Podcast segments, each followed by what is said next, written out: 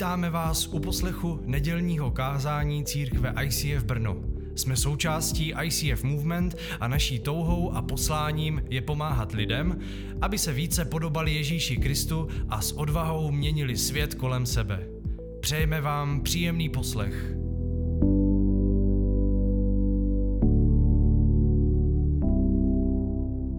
Tak předtím, než se dostanu k tématu, který dneska máme, tak jenom krátce k příští neděli. Příští neděli máme speciální program, je, jsou to Velikonoce, bude to Velikonoční neděle a my jsme, my, se, my jsme vždycky na Velikonoce se snažíme udělat nějaký program, na který bychom mohli někoho třeba pozvat ještě dalšího, stejně jako na Vánoce. A tentokrát jsem přemýšlel, jak to uděláme, co uděláme a pak mi napadlo, že jsme nikdy vlastně nedělali něco takového, jako je sederová večeře. Sederová večeře, seder vlastně je, je hot beránka, to znamená, je to vlastně poslední večeře, kterou měl Ježíš se svými učedníky, takže počítejme s tím, že příště přijde Ježíš, bude tady v neděli, nebo aspoň teda my, jeho učedníci, budeme tady a budeme mít teda večeři s tím, že, se to, že budeme to dělat tak, že zachováme všechny ty symbolické části, které během té večeře jsou. Bude tam maso, které reprezentuje toho, ten hod beránka, toho beránka, který který zemřel za ty Izraelce, kteří vyšli z Egypta. Potom jsou tam různé druhy jídla, je tam, je tam salát, který je vlastně symbolem toho, těch, toho, těch trpkých bylin, který, který oni měli jíst spolu s nekvašenými chleby. A my budeme společně mít tady tuhle večeři, podíváme se na různé aspekty té večeře a připomeneme si vlastně to, čím Ježíš vlastně začíná ty velikonoce. Jak jsem říkal, dneska je ta neděle, kdy Ježíš vjel na oslu do Jeruzaléma, a ve čtvrtek večer vlastně byla, byl hod beránka, kde on svým učedníkům den předtím řekl, připravte beránka, že? Eh, připravte ho někde. On řekl, kde? Najdete tam jedno místo, přijdete do jednoho domu a ten pán řekne, že už je to připravené pro nás, takže to tam bude přichystáno. Byl to přichystaný hod beránka a my si připomeneme ten hod beránka příští neděli, bude to super. Myslím si, že společně uslyšíme, eh, poslechneme si ten symbol té večeře, budeme se společně modlit, ty, ty izraelské modlitby, které k tomu jsou, k, k té večeři a zároveň se společně najíme, takže to bude paráda, moc se na to těším, s tím, že můžete klidně pozvat někoho dalšího. Už teďka víme o, o některých lidech, kteří sem přijdou extra. Když byste chtěli někoho pozvat, myslím, že to je super. Bude to, nebude to moc dlouhý kázání, bude to prostě 10-15 minut symbolické vysvětlení jednotlivých částí té večeře, eh, modlitba a pak budeme společně jíst. Takže je to určitě dobrá příležitost. Když byste věděli o někom, koho pozvete, nebo když byste vzali někoho dalšího, potřebujeme to jenom vědět, aby jsme věděli, kolik beránků máme teda stáhnout a připravit. Opec, opek a to budeme tady venku před barákem a potom to vezmeme sem. Takže já, si, já když tak vám potom napíšu během týdne, aby jsme se ujistili ohledně počtu, protože potřebujeme podle toho připravit jídlo, že podle toho připravit celou tu, tady budeme mít stoly uprostřed a budeme to mít jako jednu velkou prostě sederovou večeři, takže moc na to těšíme. Tak, takže dneska pokračuju v tématu. Minule tady byl Dan Skokan, který byl vyšší než já, ale jeho poselství nebylo vyšší. Navazoval na, mluvil o odpuštění, že? A my mluvíme o, zastavujeme se u Velikonoc, mluvíme o posledních 18 hodinách v životě Ježíše. Ježíš, po té, co jedli hodberánka, který budeme mít příští neděli, tak potom odešli do Getsemanské zahrady. V Getsemanské zahradě se Ježíš modlí klíčovou modlitbu, ve které na sebe bere vlastně hříchy celého lidstva a stává se zástupcem všech lidí, kteří kdy žili na zemi a budou žít a stává se takzvaným veleknězem toho spasení. To znamená, Ježíš na sebe bere zástupnou zástupné místo a stává se zástupcem všech lidí v té, v té těžké modlitbě v Gecemanské zahradě. A sotva skončí modlitbu, přichází Jidáš, že, který ho označuje jako toho, který je ten, to se prohlašuje za Mesiáše. Ježíš je zatčen a je přivedený k výslechu a nakonec to končí za 18 hodin po, po, po té večeři je nakonec ukřižován a Ježíš, Ježíš umírá na kříži. A my, když se podíváme do na eh, Velikonoce, tak víme, že v neděli teda vjel do, do Jeruzaléma, pak už mu zbývalo posledních pět dní předtím, než teda přijde ukřižování a byly to klíčové dny. Například v Janově evangeliu se skoro nemluví o ničem jiném, než o posledním týdnu. Více než dvě třetiny toho evangelia je vlastně poslední týden, po té, co Ježíš výjíždí do Jeruzaléma, protože ten je vlastně rozhodující a ten, ten je prostě klíčový. Víme, že eh, Ježíš, když se stává tím zástupcem vlastně všech lidí, to znamená veleknězem, tak je to ve starém zákoně je, pozna, je označen jeden z kněží, že je velekněz, to znamená ten, který vstupuje jednou za rok před boží trůn a který tam má sedmkrát, sedmkrát stříknout krev toho obětovaného zvířete. A Ježíš se stává v Getsemanské zahradě tím veleknězem a v Getsemanské zahradě poprvé krvácí. Je tam napsáno, že se modlil, kr, modlil a potil se a společně s potem z něho kapaly krůpě krve, o tom jsme mluvili tu první neděli. Minulou neděli jsme mluvili, nebo aspoň, nevím, jak jsi se o tom Dan zmínil, ale v každém případě druhé krvácení bylo, když Ježíš eh, byl zatčený v Gecemanské zahradě, byl přivedený nejprve do domu Ananiáše. Ananiáš byl původní velekněz a byl to zeď toho nového velekněze, který se jmenoval Kajfáš, proto měl velkou autoritu a byl přivedený, v tehdejší době každý rok se měnila ta pozice toho velekněze v té kněžské rodině a tehdy oni přivedli ho k Ananiáši domů a u, a u, Ana, a u Ananiáše, u Ananiáše byl poprvé, eh, poprvé, tohle Honzo vymáš, tohle vymáš. Tohle, u Ananiáše byl poprvé vyslýchán a poprvé byt. Ježíš byl tam napadený služebníky toho Ananiáše. Ananiáš se optal na učedníky, on, Ježíš na to neodpovídal, takže byl byt a pak řekl, převeste, převeďte ho teda do, do paláce současného velekněze, Kajfáše, což byl příbuzný Ananiáše, a tam ať teda je rozhodnuto. Oni ho vedli do, do domu Kajfáše z toho důvodu, že Kajfáš v té době byl velekněz a velekněz byl byl hlavou takzvané nejvyšší izraelské rady, to bylo celkem 72 lidí, byli to ty nejurozenější z Izraele, nejvzdešněnější, a předsedal jim velekněz. Normálně se scházeli v jednom z budov, který byl součástí chrámového chrámu a, a, po, a budov kolem chrámu, ale protože byla noc, do chrámu nebyl vstup v té době v noci, takže ho přivedli v noci do Kajfášova paláce a tam byl po druhé vyslýchán a tam na to se podíváme dneska. My když se podíváme na, eh, kam vlastně přišli, tak ten chrám, který stál v době Ježíše, to nebyl ten chrám, který byl postavený kdysi dávno. Když se podíváme do historie Izraele, tak nejprve předtím, než měli chrám, tak měli takzvaný stánek, to znamená měli mobilní chrám, který postavil Mojžíš na poušti a ten chrám nebyl moc velký byl vlastně poloviční, jako my máme třeba dům. Náš dům je 10 metrů široký a 15 metrů dlouhý a ten, ten chrám, nebo ten stánek, který oni postavili na poušti, byl 15 metrů dlouhý a 5 metrů široký pouze, takže byla to polovina našeho rodinného domu, s tím, že dvě třetiny toho, té svatyně vlastně zabírala ta část, kde mohli všichni kněží, kde byl ten stůl, kde bylo položených 12 chlebů, což, byly, což bylo jako 12 kmenů Izraele.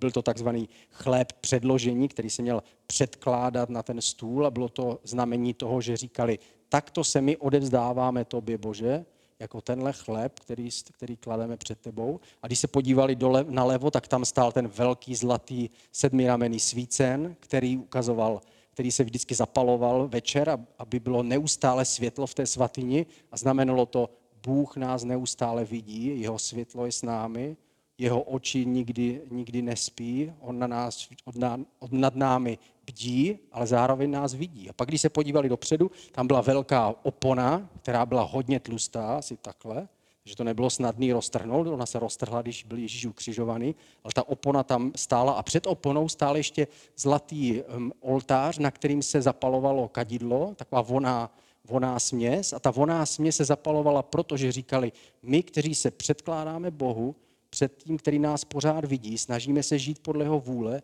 tak se stáváme tou vůní před, před jeho tváří. To znamená, že náš život má být voňavou vůní před Bohem. Nemá být smradem, před kterým by odvracel tvůj tvář, svůj tvář, ale naopak má chtít být s námi, má chtít nás následovat, žít s námi celý náš život. A potom zatím, za tou oponou kněží nemohli. Kněží byli vlastně symbolem všech věřících. Všichni věřící, my, my jsme ti kněží a králové, že v Ježíši Kristu je napsáno v Biblii.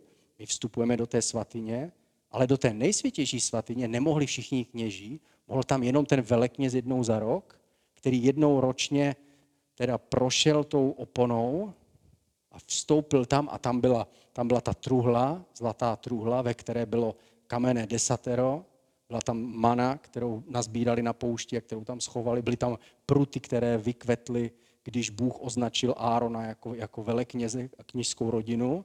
Byl tam taky zapsaný Možíšův zákon, byl tam spisek Možíšova zákona a to všechno bylo před, před, eh, za tou oponou a tam vstupoval ten velekněz a nad tou, nad tou truhlou, ta truhla byla vlastně, měla symbolizovat boží trůn a nad tou truhlou byly dva cherubíni, to jsou takový mohutní anděle, kteří tam byli, byli, měli roztažená zlatá křídla a mělo to symbolizovat tohle jako boží trůn, kde Bůh je a tam ten velekněz přicházel a sedmkrát měl tu krev eh, eh, nechat stéct na zem. A ten symbol znamená nejenom sedm jako ten sedmý den, kdy Bůh dokončí všechno to, co začal s lidstvem.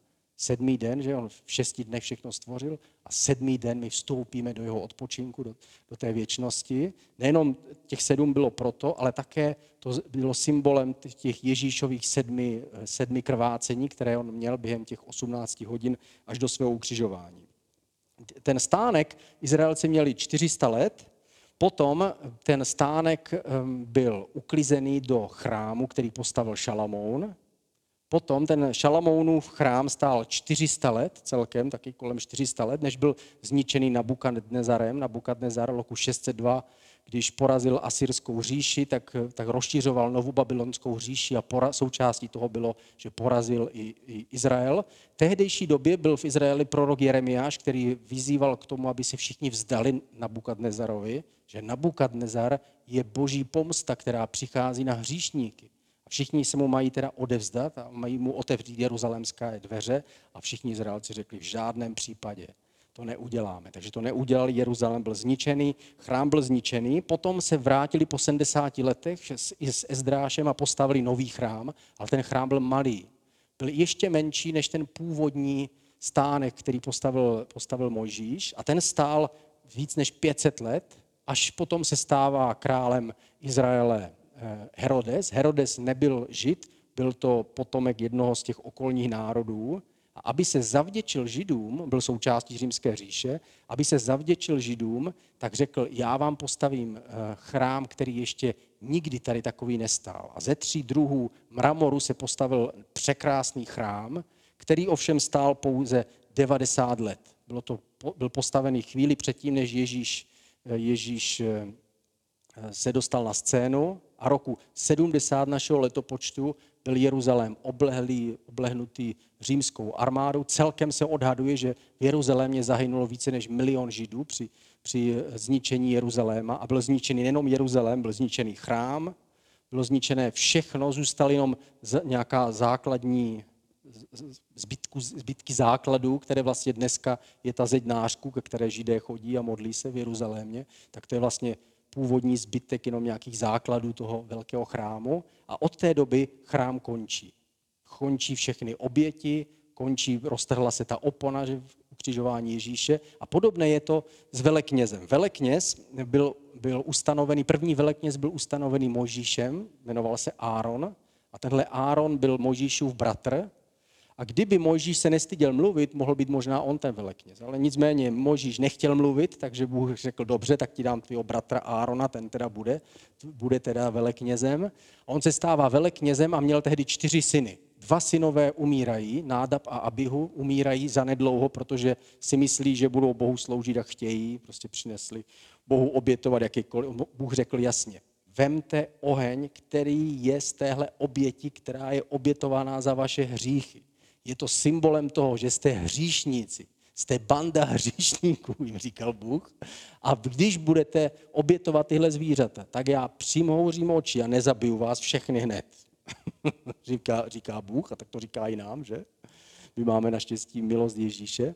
A on řekl, ale když budete obětovat tyhle zvířata, to znamená, že jste poslušní, takže vemete oheň z toho oltáře a tímhle ohněm s tímhle ohněm, který je čistý díky té oběti, vstoupíte do té svatyně. Rozumíte tomu kněží? A nábada, aby ho měli žvíkačky a říkali, jasně, rozumíme. A potom řekla, s tímhle ohněm vy vstoupíte dovnitř, protože to je svatyně, nesmí nikdo, než jenom vy, rozumíte, nesmí nikdo, jasný, jo, jo, popojedeme dál. Takže popojeli dál.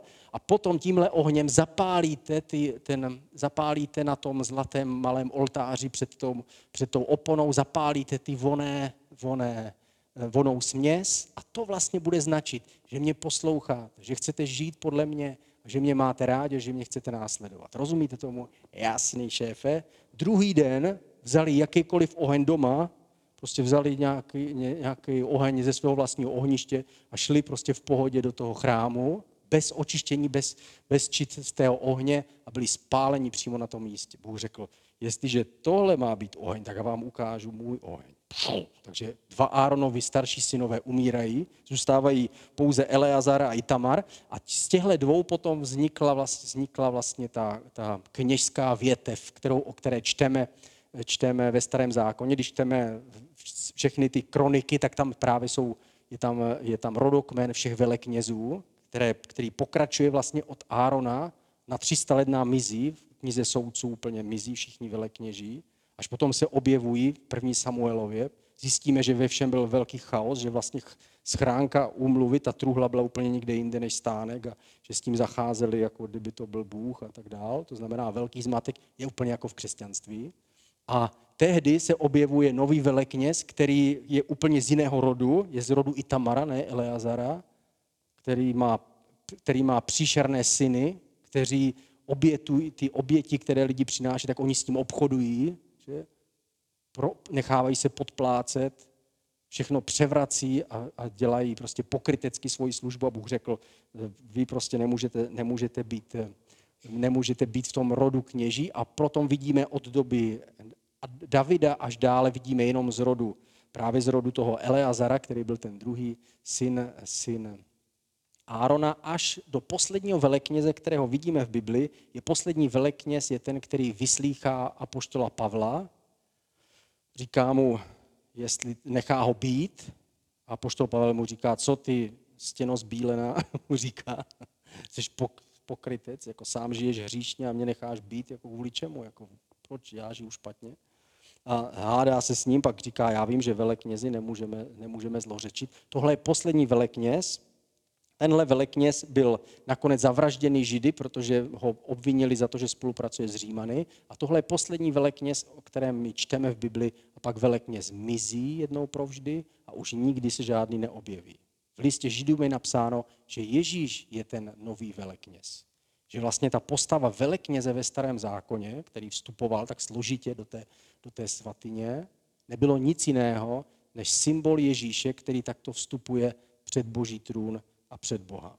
Ježíš je vlastně tím skutečným zástupcem všech lidí. Už nejenom Izraele, ale všech lidí, proto nepocházel z rodu toho velekněze, ale pocházel z rodu Judy, že úplně z jiného kmene v tom Izraeli a tím on narušil vlastně tu, tu, tu rovnováhu schválně, aby ukázal, že on je tím zástupcem veškerých lidí. My dneska se podíváme znova s naším známým holandským učitelem, který se jmenuje Wilkin van de Kamp, který místo nás, abychom ušetřili, navštívil Jeruzalém, byl nejenom na, na Gecem, v Gotsemanské zahradě na Olivecké hoře, ale dneska na, nás zavede na místo, kde kdysi stával Kajfášův palác. Pojďme se na to podívat. Tohle byl palác, nebo zbytek paláce eh, toho velekněze Kajfáše, kde byl přiveden Ježíš ještě v noci a byl vyslíchaný. A bylo, my víme, že bylo už předem rozhodnuto, ale o Ježíšově osudu. Nejenom, že by procházel nějakým soudem, ale víme, že velekněz Kajfáš už předem rozhodl o jeho smrti. Je to v Janově evangeliu v 11. kapitole 47. až 53. verš. Vrchní kněží a farizeové schromáždili veleradu. To bylo pár dní před Velikonocemi. Co budeme, dělat, co budeme dělat, říkali. Ten člověk dělá spoustu zázraků. Když ho necháme, všichni v něj uvěří. Přijdou římané a připraví nás o toto posvátné místo i o národ. Jeden z nich, Kajfáš, který byl toho roku veleknězem, jim řekl, vy nic nevíte, nechápete, že je pro nás lepší, aby jeden člověk zemřel za lid, než aby celý tento národ zahynul? To však neřekl sám od sebe, ale protože byl toho roku veleknězem, prorokoval, že Ježíš má zemřít za tento národ. A nejen za tento národ, ale také, aby schromáždil rozptýlené boží děti v jedno. Od toho dne tedy byli rozhodnuti, že ho zabijí. Bylo to poté, co vzkřísil, že, co, co, byl, co byl vzkříšený eh, ten, jak se jmenoval? Tak, Lazar, byl vzkříšený Lazar, oni řekli, no jestli bude dělat tyhle zázraky, tak všichni prostě v něho budou věřit. To přece, to přece není možné, musíme s tím něco udělat. A byly pouze dvě možnosti. Buď velekněz a vrchní rada teda se shodnou spolu s Ježíšem, že Ježíš je mesiáš, ale Ježíš jim to udělal ještě těžší. Ježíš říkal, že nejenom, že je mesiáš, ale že on je vtělený Bůh. Takže oni, pokud by s tím souhlasili, tak by souhlasili s tím, že je mesiáš a že je vtělený Bůh. To znamená, že by museli svoje vlastní pozice dát teda dispozici jemu, který je tím mesiášem. A v tohle v žádném případě oni udělat nechtěli. Takže se rozhodli, že druhá možnost je, že to není pravda, že on není mesiášem a není vtěleným Bohem, to je rouhání, a my ho musíme tím pádem zabít. Takže rozhodli o jeho smrti, takže když byl, když byl zad, zadržený v Gecemanské zahradě, tak to bylo proto, aby, eh, byla to jenom otázka času, aby byl eh, zavražděn, aby byl zabitý. Ježí, o Ježíšově osudu už bylo rozhodnuto. Pak ten výslech pokračoval takhle, tohle, tohle už nemáme v textu. Ježíše pak odvedli k veleknězi, kde se sešli všichni vrchní kněží, i starší a znalci písma. Petr ho ale zpovzdálí následoval až dovnitř na veleknězův dvůr. Tam si sedl mezi sluhy a ohříval se u ohně. Vrchní kněží s celou veleradou pak proti Ježíši hledali svědectví, aby ho mohli odsoudit k smrti, ale nic nenacházeli. Mnozí sice proti němu křivě svědčili, ale jejich svědectví se neschodovala. Nějací lidé pak vstali a křivě proti němu svědčili. Slyšeli jsme ho říci, zbořím tento chrám udělaný rukama a za tři dny postavím jiný neudělaný rukama. Ale ani tak se jejich svědectví neschodovala. Na to se především postavil velekněz a tázal si Ježíše, nic neodpovíš na jejich svědectví? On ale mlčel a nic neodpovídal. Nakonec se ho velekně zeptal, jsi Mesiáš, syn požehnaného? Jsem, řekl Ježíš. A vy uvidíte si na člověka sedět po pravici moci a přicházet s nebeskými oblaky. Tehdy si velekněz roztrhl roucho jako já, a zvolal, čemu ještě potřebujeme svědky? Slyšeli jste rouhání, co o tom soudíte? A všichni rozhodli, že zaslouží smrt. Někteří po něm začali plivat, zahalili mu tvář, byli ho pěstmi a říkali prorokuj. A sluhové ho tloukli holemi. Když ho tloukli holemi, tak se tím naplnilo proroctví z Izajáše, 50. kapitola, 6. verš. To bylo 700 let před příchodem Ježíše. Nastavil jsem svá záda bíjícím a líce rvoucím za vousy. Tvář jsem si nechránil před nadávkami a plivanci. Tohle byl předpověď o tom mesiáši, který má přijít. Proto byli židé tak zmatení. Na jednu stranu to proroctví ukazovali krále, který bude soudit celý svět a bude vládnout Izraeli. A na druhé straně to má být služebník, který má trpět a který bude nakonec, který nakonec prohraje a nakonec zemře, říká dokonce prorok Daniel. Takže to všechno se jim míchalo a proto byli zmatení z toho, co má přijít a ani si neuvědomili, že se stali vlastně nástrojem toho, co bylo předpovězeno. Velekněz Kajfáš si neuvědomil, že vlastně teď tímhle rozhodnutím ve skutečnosti dělá přesně to, proč byl velekněz kdysi dávno jako symbol ustanoven. Proto, aby rozhodl o oběti, která zemře za hříchy Izraele a celého světa. A teď on tady odsuzuje Ježíše k trestu smrti, on ho určuje jako oběť, která má zemřít a tím naplní vlastně záměr toho velekněze, který měl být ta, ta jeho smrt Ježíšova nejenom způsobila, že byly odpuštěny naše hříchy, že Bůh teda ty hříchy dal na Ježíša, Ježíš za ně umírá, takže Bůh říká, už je nemusíte nést, ale také očišťuje naše nitro. My víme, že máme někdy odpuštěné hříchy, ale někdy stejně ještě cítíme ve svém svědomí to, co se stalo. Někdy si vzpomínáme na věci, které jsme udělali špatně, někdy slyšíme nějakou píseň a vzpomeneme si na věci, které jsme nechtěli udělat. Někdy vidíme něco a připomene nám to něco, co nás uvnitř nás bolí. Víme, že svědomí, které je v nás, je něco, co neovlivníme. Prostě se to ozývá, ať člověk chce nebo nechce. Ve skutečnosti se většinou ozývá až poté, co něco uděláme. Svědomí je totiž vnitřní poznání dobrého a zlého, které člověk získal, když jedl z toho stromu, že Adam s Evou, když jedli ze stromu poznání dobrého a zlého. Od té doby všichni lidé tohle poznání v sobě mají. A když udělají něco špatného, ať chtějí nebo nechtějí, tak to poznání vnitřní se jim ozývá. Není to na základě jejich vzdělání, není to na základě jejich zkušeností, je to jakýsi vnitřní hlas, který nás odsuzuje, který nám říká, tohle bylo špatné. My totiž společně, že s tím, s tím poznáním nejsme schopni, sice nejsme schopni podle toho poznání žít, ale přesto my, vidím, my, my ho vnímáme uvnitř. Svědomí nám připomíná palčivě, co, co jsme udělali špatného. A někdy tohle svědomí nám to připomíná neustále. Žalm 51, verš 4 říká, důkladně omí mě od mého provinění, od mého hříchu mě očistí. A tady David je to poté, co nechal odsoudit, odsoudit eh, manžela té, té Betšeby, ze kterou on spal a kterou, na kterou nejprve chtěl na toho manžela navléknout to, aby teda se s ní vyspal on a byla těhotná teda s tím svým manželem, ale manžel řekl, ne, já nebudu teď spát se svou ženou, protože mý bratři bojují na frontě a já jsem dostal dovolenou kvůli našemu králi, který je král všech králů. A díky lásce k Davidovi, úctě k Davidovi se rozhodl, že se svou ženou nebude spát. David řekl, to je ale špatně, nechal ho zavraždit, aby nebyl prozrazený hřích, který, který s Betšebou měl. A potom jednoho dne seděl, seděl David na trůnu, přichází jeho největší přítel, který se jmenoval Nátan a který byl prorokem u, u toho jeho dvora a říká mu, králi, slyšel jsi ten příběh, co se stalo? Jeden muž měl ovci, jenom jednu ovečku. Staral se o ní, jako by to byla jeho dcera. A jeho soused měl mnoho ovcí, velké stádo. A tomuhle muži přijela návštěva. A tenhle muž je chtěl pohostit. Tak víš, co udělal? Šel ke svému sousedovi, když nebyl doma, vzal tu jeho ovci, zabili a tu on připravil těm svým, těm, té své návštěvě, zatímco mohl připravit kterýkoliv ze svých tisíců ovcí. Co bys na to řekl králi?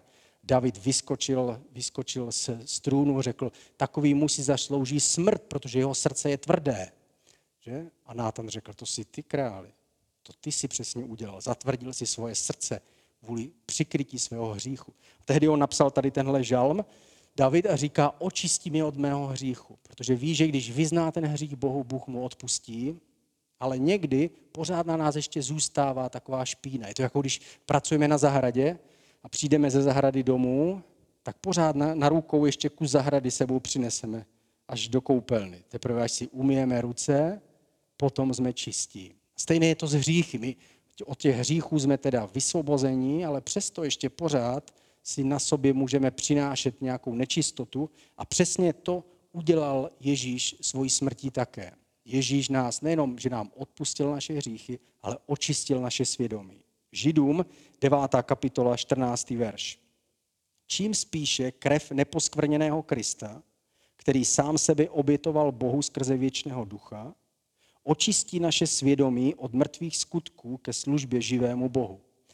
Je tady napsáno. To znamená, ta krev působí nejenom na odpuštění našich hříchů, už vám nejsou počítány, ale působí nějakým způsobem i v nás a očišťuje naše nitro, naše svědomí, a víme, že i když jsme byli vinni, tak teď už jsme čistí, už jsme nevinní. Je to podobné, jako když, eh, když eh, bych vzal jako příklad eh, takovouhle, máme to tamhle, jo, výborně, takovýhle červený ubrousek. Ten ubrousek má barvu krve, ale ne čerstvé krve, ale krve, která už padla na zem a už tam chvilku leží. A tenhle, já poprosím Gábino, na vám tyhle ubrousky rozdá.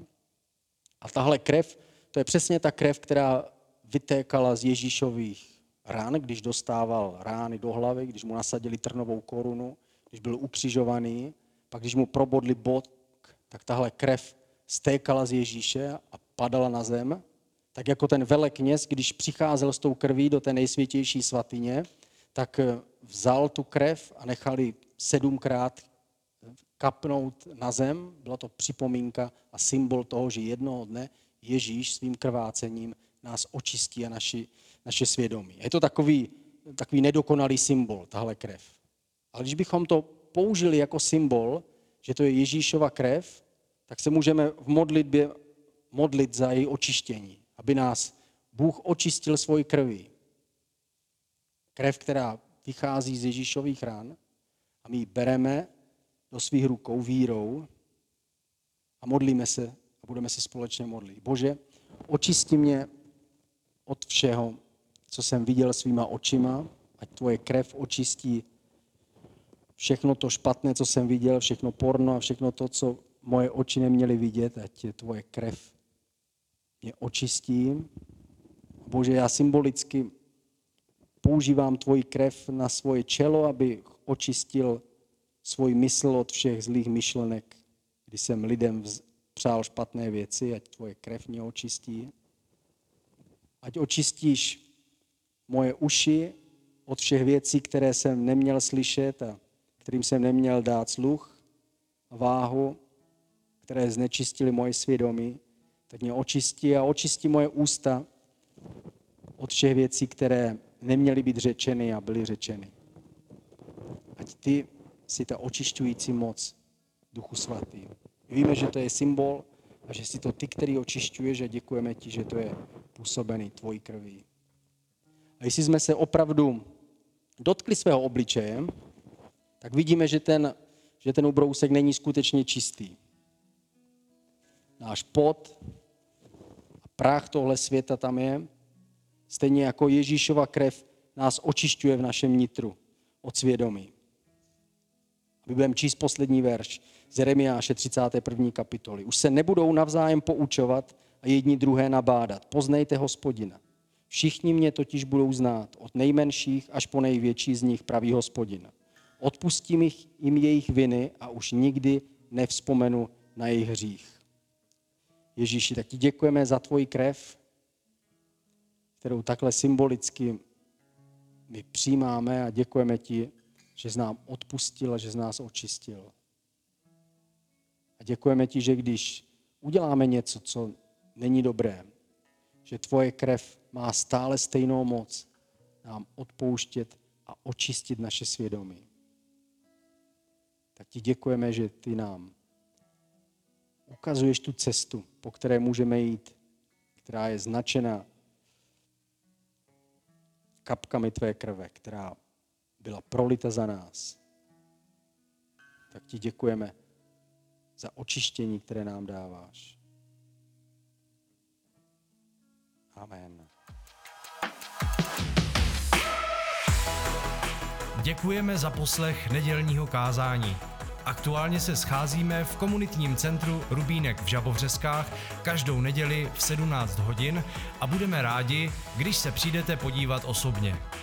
Více o nás najdete na stránkách www.icf.church lomeno Brno nebo na Facebooku Brno ICF.